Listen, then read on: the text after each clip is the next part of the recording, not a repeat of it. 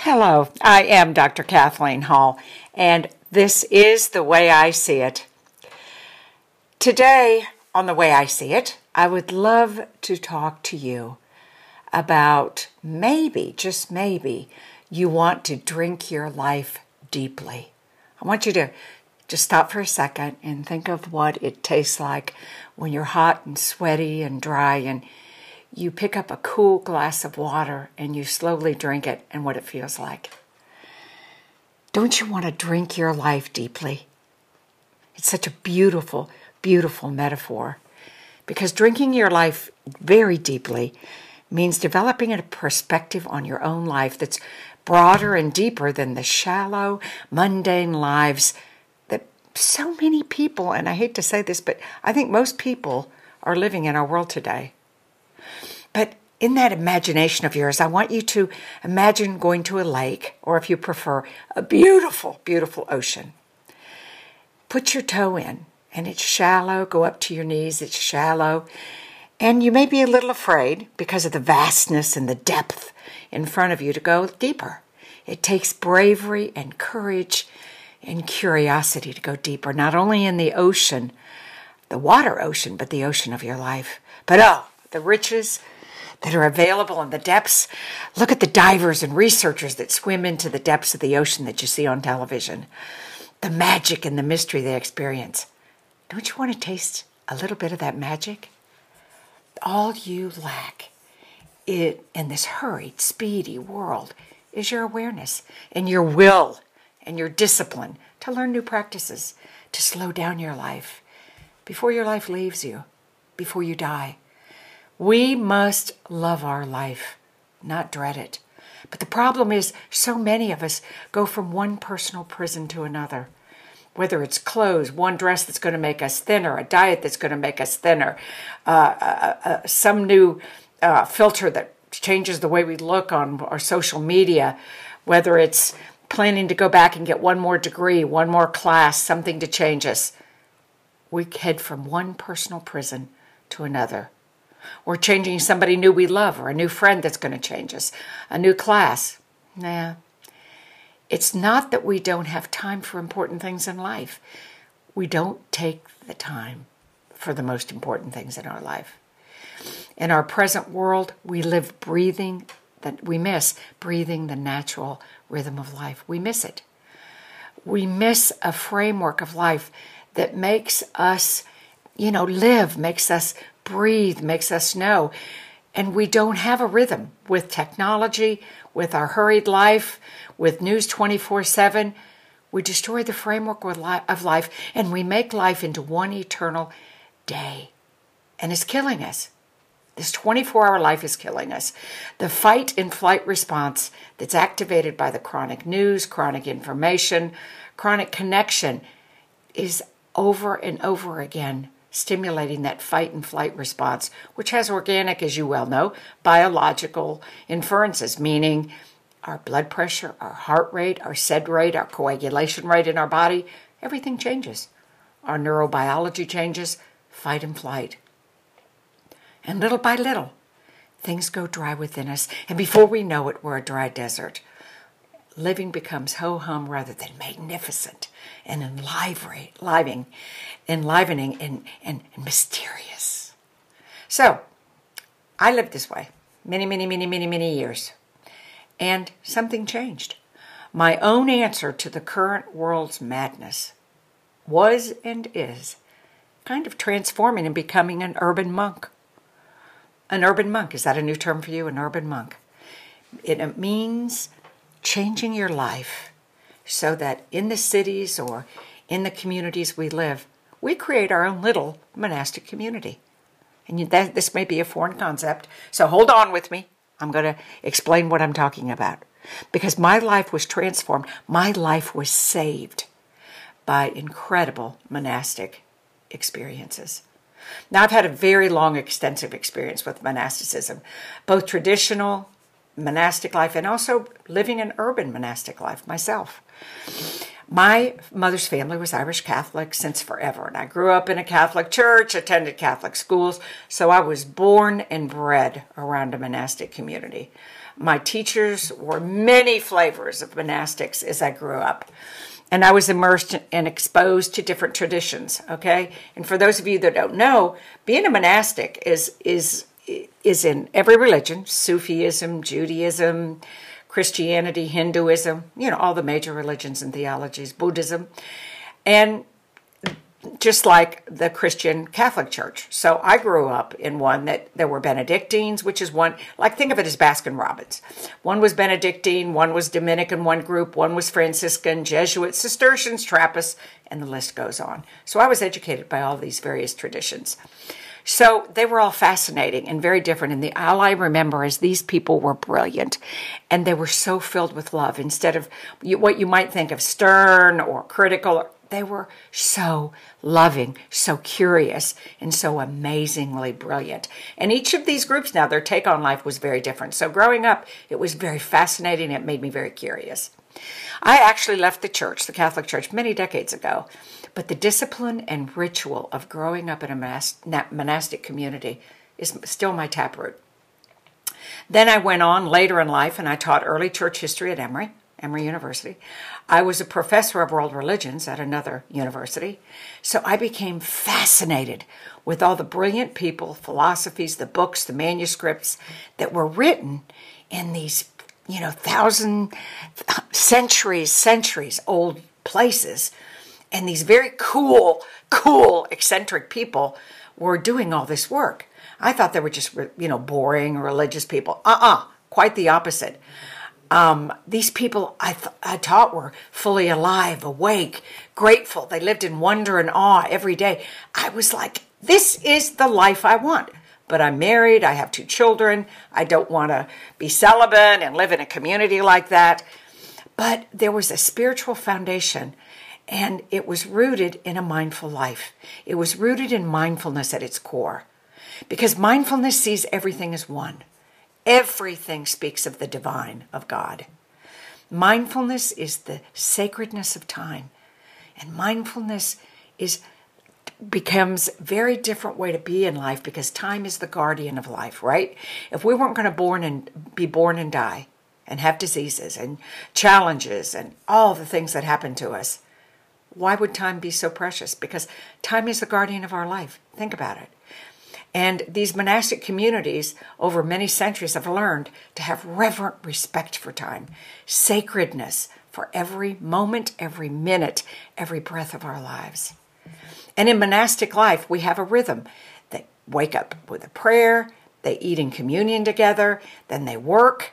Then there is time in the afternoon for study, at least several hours a day, goes to reading, studying, learning. Then there's rest and leisure time, of course, and then there's service.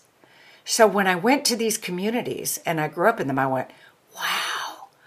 Do you, you know, they actually invest in their minds for sacred times to learn, to study, to rest, and have total leisure, to eat, to celebrate, to serve. I went, how did I lose my way with my kids and my hysteria and my husband and us leaving stickums on the refrigerator? But prayer, meditation, mindfulness, always aware of the presence of God in your life, always. And prayer is the conscious and awarenessness of God's presence regularly during the day, okay, through reflection, through work, and we become co creators in the divine community. We become co creators in our family, in our lives. It's pretty cool because every breath you take, you are co creating. And then holy leisure gives us time for holy reflection, and then studying and reading, read any books, scriptures, something you're interested in, holy works that were written. So monasticism reminds us of the powerful action and reflection model, okay? You pray, you work, you eat, but then remember, you have the study time of reflection, you have the leisure time of reflection, and this helps you co create, whether you become a writer, whether you become a gardener, whether you become an electrician. I don't care what you do. Everything is in that ebb and flow. They believe that you invest more in reflection because that's what makes you intelligent. That's what makes you, you know, world aware. And then you, you're bound to do action in the world, create the world a better place by co creating. So every monk comes to a common table by the way, there's common bathrooms, common gardens, that common library, common dinners. These are places that in monastic communities that are community based, that is where you continually meet, converse, talk, change, transform. People from the outside come in, like I did. And as I taught and studied through the years, I got obsessed with monks and their work that transformed the world. These brilliant, quirky, strange, powerful spiritual characters were incredible beings. They lived bizarre, holy lives, and they lived out their lives in just really quirky ways. And I, have always been kind of quirky, so um, I loved them. We called them characters in my life. You know, I grew up around a bunch of characters in a small town. And at dinner time, our family would just laugh and talk about characters. So these monks, these people that lived in these old communities all the way back in the year 200 AD, they were quirky, funny people. And it started out with people that left Rome and left all these places and went out into the desert. They were called the Desert Fathers because they believed they had to go out and live an ascetic life alone in a cave. Um, to discern God, you know, listen to God and know what to do. So eventually, all of these holy people, these desert quote fathers, because that's what they were at that time, left Rome and left places and went out to Egypt into these caves and became called the Desert Fathers. Then the second stage was people like myself would go out and hear about these Desert Fathers and go, I'm having this crisis. I don't know what to do. Uh, I need direction. So they would go out and do a pilgrimage to these Desert Fathers in these caves and get, get, you know, information, get, um, guidance. So Abba Anthony, all of these unbelievable holy guys listen to the truth, would have lines of people lined up in the desert to see them each day because they believed that they had a direct connection to God. So that was the first phase of monasticism. Then the next phase we call the Cenobitic phase, and that was started by a monk called Pachomius. And so Pachomius in 290 in Upper Egypt, he said, you know what? This this is like cool and it's like radical. These people are living in these caves and you know, people are coming in lines to see him. But I think the true growth is living in community. So he started what we call Christian Cenobitic communal monasteries. And so people started gathering. He had 50, 100 people that would um, gather. And so he believed that the desert way was not the way that the first ones did. He said, we need to do this in community. So that's what started the second one. But before we leave this first group of um, desert fathers, these monks that went into the desert, one of my favorites I taught about is was called Daniel, and he was called Daniel the Pillar. And I thought, why would anybody be called Daniel the Pillar? Well, this guy was hilarious. He would stand on a pillar. This is the truth. And he lived for 33 years on a pillar near Constantinople. Well, this is the truth. Thousands and thousands of people would line up to ask him questions, to get guidance. So I got obsessed with this guy and went, who in the world would do this with their lives? Hilariously. 33 years on a pillar. So then that kind of led me deeper into curiosity about these weirdos um, that were called monks that lived in deserts. And then some of them lived in, you know, Cenobitic or in uh, Pachomian communities. And um, so, anyway, that's kind of how my life started on this adventure. And I was teaching it, and I got excited because people think just all these characters, you know, are living today and they don't live in these weird places called monasteries. And one of my favorites, of course, is Thomas Merton. Many of you know him and have read his books. He wrote more than 50 books in a period of 27 years.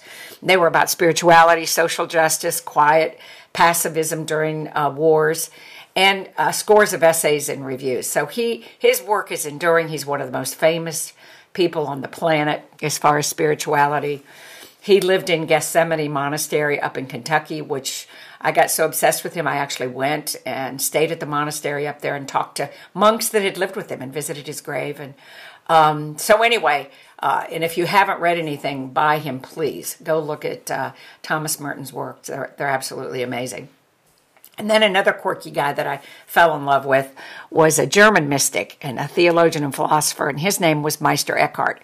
And and if you're very spiritual, you may love this or want to know where to start. He was the, he was radical. Okay, he was had a radical philosophy. He saw God in all. Now remember, this is back in 1200. So um, he saw God in a flower, in a leaf, in a cloud, in a bird and so his mystical experiences he wrote about were very gorgeous and amazing. I'm telling you, I I, I, I don't want to say worshipped him, but I loved his work and, and taught about him passionately. Um, anyway, he had a practical spiritual philosophy and it gained him, gave him a huge following back then. Well, guess what? He got t- tried by the Roman Catholic Church uh, and during the Inquisition, he was tried for heresy. Of course, he would be, right? Because you don't have to go to church or mass or somewhere else. You see it in a mountain, you see God and everything. But anyway, so look look him up. I love Meister Eckhart. Another one, I was looking for women. I'm a feminist. Hildegard of Bingen. Oh my God, I love her. St. Hildegard was one of the few prominent women in medieval history. She was one of the four women who was named a doctor in the church meaning that her doctrinal writings have special authority in the church to this day. So um, she was absolutely amazing. She was a doctor, a writer, a composer, a mystic, a visionary. She wrote, she was huge into medicine. She was a healer. She had a little hospital. I mean, can you believe this woman? Uh, she was a polymath, which means that a polymath knows um, that means you're a scholar and a thinker during Renaissance Enlightenment in, in science, technology, engineering, mathematics, art. Can you believe this? And arts. She was the junk. She was a genius. I love her. So that's another one you may want to check out. Hildegard of Bingen. She was one of my favorites to teach about. And then someone I happen to know who's living now, her name is Joan Chittister. Okay, she's a must read. Love her. Benedictine sister. She has over 50 books. Her her core, her tap root is spirituality. Okay. And she happens to be a Catholic. She happens to be a Benedictine sister. I love this woman. Um, her books have saved my life more than once. They deal with justice, equality, especially for women. Um, she, again, is one of the spiritual masters of our time, and I love her. But uh, those are just a few I wanted to touch on. Um, you know, Gregory of Nestorius was one of my favorites. Gregory of Nyssa, I'm in love with him still. Um, anyway, but please, these patristic fathers and mothers or desert fathers and mothers, uh, learn about them. Please don't just isolate them into the Catholic Church. These were radical, cool people. Remember, there was only the Catholic Church. It was the government. It was the institution. There were no Protestants. We're talking about the pre-Reformation, okay? So these were holy people that emerged and did weirdo, cool things that were radical. And a lot of them, you know, got killed or tried for heresy and stuff. So I loved them. They gave their life for what they thought, um, like I would for sure. Anyway, so I've had life changing experiences because then I decided to go live in different monasteries and experience them. Now, again, I think of monasteries as Baskin Robbins because, of course, we love ice cream in our house, 31 flavors. So, Monastery of the Holy Spirit is here in Conyers, Georgia. I, I live in Atlanta, so it was close. I, have spent so much time out there, I don't even want to tell you. Um, Brother Paul got me into bonsai. So, these Cistercians are very, very, again, they're non denominational. Everybody goes there, no matter what religion or no religion you are. And you go there, you eat with them, you break bread, you can take classes. Um, it, it, these are these are just cool places of spirituality. At being at a quiet place, I used to sit by the lake in Conyers and and um, and and I sought refuge in these monasteries. Um, Sacred Heart Monastery, which is a woman's monastery in Cullman, Alabama. Gethsemani, which is uh, a monastery which is in Kentucky. I did. I sought refuge in monastery. I had, I had kids. I was working, had companies, going to school, my husband, and sometimes I just couldn't take it. I'm telling you, I would have a breakdown, and nothing in our contemporary world gave me solace, especially churches. I did not need to be told how to feel and what to read. So I'd go to a monastery. Uh, they're beautiful, peaceful, quiet. Uh, most of them have a spiritual director, if not all of them. And again, you can be any religion, no religion. It's a spiritual experience. My pivotal times, and I mean times of crisis. Um, uh, sometimes I wanted a divorce. Um, problems with my children, which at times I have a child with significant mental health challenges. I, I thought I was going to lose my mind. Times in my life when I was making career decisions, money decisions. And, and so it was a refuge. Um, you can have a good old fashioned nervous breakdown. Or my husband, who's from South Georgia, they don't call them nervous breakdowns uh, in South Georgia. They call them a good old fashioned come apart. So I have had wonderful come aparts at monasteries. And during those times, the nuns or the monks would take care of me. I'm serious, whether uh, counseling, leaving me alone, walking with me, teaching me bonsai, cooking in the kitchen with the with the nuns. I'm telling you, it literally saved my life. The rhythm, the rhythm that I had lost in my life because of the craziness in our world got restored to the core of my being in these monasteries. When I was getting my doctorate, I had to do research and lots of reflection when I did my master's of divinity, you know, that was three years of it, four years in the doctorate. Then I did clinical things afterwards, good Lord. Then I became a spiritual director, and then I became a Benedictine oblate. Can you believe this? Um, Kathleen, are you ever through? Anyway, I spent quite a bit of time in spiritual direction and spiritual classes at Sacred Heart Monastery in Cullman, Alabama. I fell in love with these Benedictine women. So they asked me to become an oblate. I didn't know what an oblate was. And it's um, it's a layperson like myself who lives a normal life with, you know, family, children, all kinds of stuff. And I don't want to profess to be a monk or a nun, but you just live out your life in, you know, the normal world, but you become affiliated with that monastery. Okay? And we're considered an extended part of that mon- monastic community. Um, you know, we like I, you know, pray. Um, you know, I go to events there. I know the nuns. Um, I love them. When I have a crisis, I go back home to the monastery, and they um, just like a wrinkled linen shirt, they iron me back out, hang me back up, and send me out into the world just like your cleaners do. Anyway, they don't let me stay there and suck my thumb and take my blankie and go, I'm not going home to my children and my husband. No, they send you right back out. They just fuel you back up.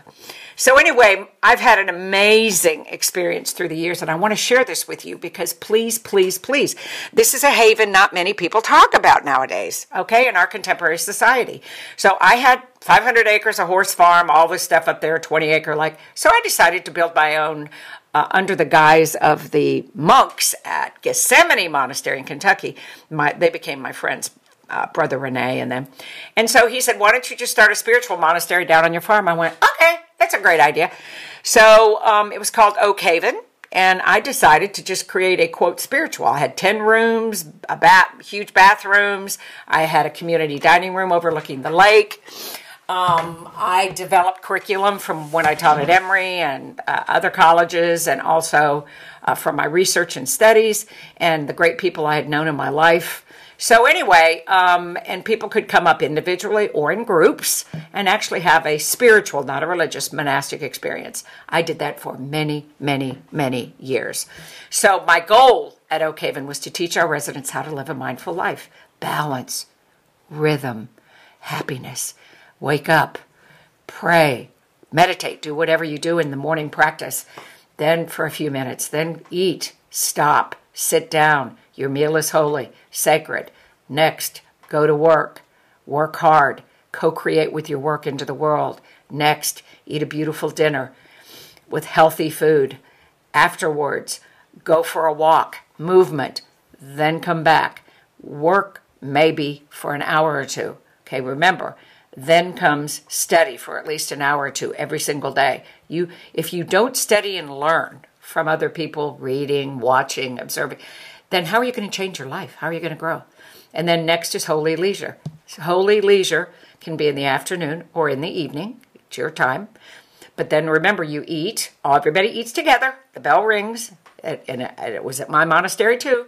We all got together, we ate, we dined, and then you surrendered to holy leisure in the night, which is walking, reading, getting together for a meditation class, whatever you do.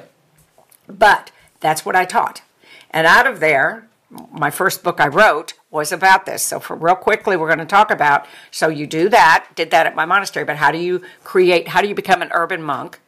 And how does Beth and Susan and Bill and Tom do this in their home in the world? Whether you live in India, whether you live in Washington D.C. in the United States, whether you live in China, I don't care where you live, you can become an urban monk yourself, which is pretty cool, right? You can even like I do at my house here.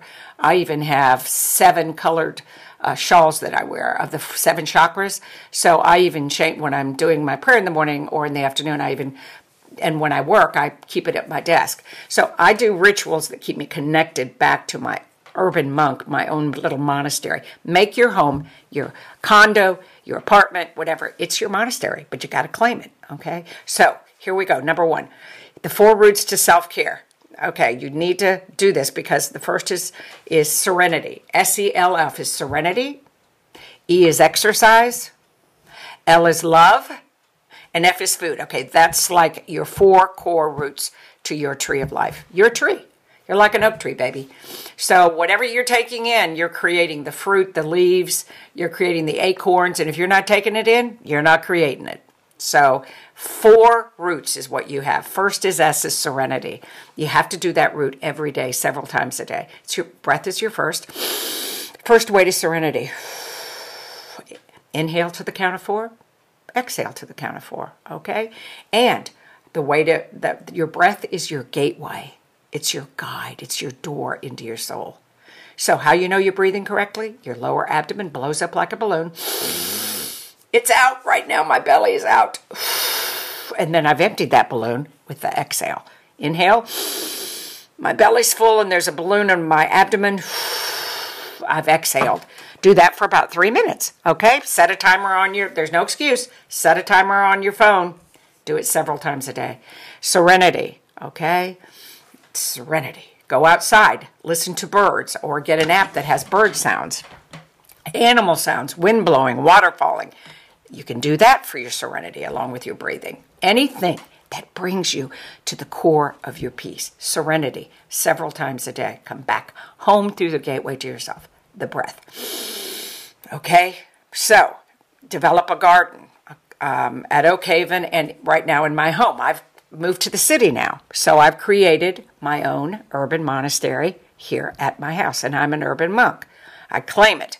I have gardens. I have bird feeders that I watch these gorgeous birds sing to me in the morning. I have meditation altars on all three floors of our home. I have sacred spaces, which are around my altars, colors. I have certain rooms painted certain things, certain colors. I have certain sculptures, certain uh, statues, sound.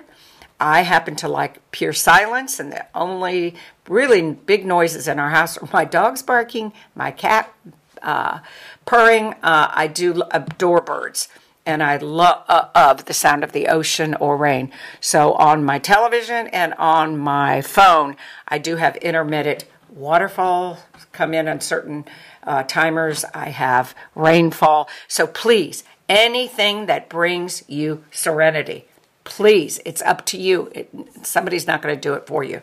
Exercise. Every few hours, go out and walk around your house, walk up and down the street, do some yoga stretches, lay on that floor and adore your body. It's given you all of these experiences and all this love and even suffering. Please, exercise only means move that precious, precious, beautiful body. Love, make sure, okay, so we're serenity, S, E, this is self care exercise. L is love. Who do you love? What do you love? I have a bonsai plant. I call it Brother Paul. He gave it to me 35 years ago, and when he gave it to me, it was already like 100 years old, and some master he had gave it to him. So I talk to Brother Paul. I love him. I channel him and go, Thank you, please teach me, teach me, teach me. Um, I love all these ancient people I just told you about Meister Eckhart and Hildegard of Bingen. I try to channel them. Harriet Tubman, I love her. Um, and and even Betty White. I have them in front of me right now. I bought two mannequins, one black and one white, and so I have Harriet Tubman. I try to uh, love every day uh, when I do podcasts and do my work, and Betty White. Okay, and then I love my present life, my husband, my children. Oh my God, I've got the best friends. My neighbors. When I see them, sometimes I just bubble up with joy and run up and hug them. What do you love? Huh? Do you love flowers? You should see my garden. It is love. So you got to bring love into your life. Call somebody, text somebody, write them a beautiful long letter. Buy some stationery and, and every two times a week write somebody a note. It means the world to them. And last is food. Food is celebration. 90% of people um, are, uh, the word diet tests negative. I am not talking about diet. Food. Food is weddings, baptisms, bar mitzvahs, bat mitzvahs, uh, Ramadan celebration after it's over. Come on, food is celebration. We were given food as a gift from God. Celebrate it. Love it. Just be aware and mindful of what you're putting in your mouth. Food, we have to have more reverent respect for food. When I see these commercials where people are jumping around, eating, standing up, doing uh, eating in front of the television on a, on a stupid coffee table. It's embarrassing, it's humiliating, and it has no dignity. Please, let's restore the dignity of food and eating. Okay. I learned that in the monastery also. So, self care, serenity, exercise, love, food. Set your timer every so many hours. Teach your children. Do it with your friends, co workers. Love you. You can go to the Mindful Living Network. We have more information on all this stuff. You can write me a letter. Go to contact us, click it, and write me a note, and I will get back to you. Um, remember, also, it's our world. Please, please, okay? It's our world, and I want you to drink your life deeply, my friends. Okay, close your eyes, take a deep breath. Drink it like savoring water. Drink your life deeply, okay? Um, okay, now I'm going to close with remember, we have a great newsletter. Sign up for it. Please contact me again at Contact Us. Um, and remember, we are, uh, you know, one people, one planet, one future, and our uh, the Mindful Living Network. We are here to entertain, ed- educate, enlighten our world. Let's hold our world in our hearts and hands. Let's heal ourselves, our world. Please, and please share the Mindful Living Network with your friends, your family, community. If you have any ideas on how we can grow, what we can do, somebody we can partner with, please send it to me. Let's do this together. Okay? Contact me at mindfullivingnetwork.com or our, O-U-R, M-L-N.com. Please. We have a meditation room, which is beautiful and it's fabulous. It's called the Meditation Room. Click on it. We also have an app. You can go to any app store and it's called Mindful Living Network app. It's got cool things, stress tips. It's got all kinds of inspirational quotes. Don't forget our newsletter and please follow us on Twitter, Facebook, Instagram. Please, let's all grow together. We love you. This is the Mindful Living Network. This is the way I see it. I am Dr. Kathleen Hall. Blessings to you.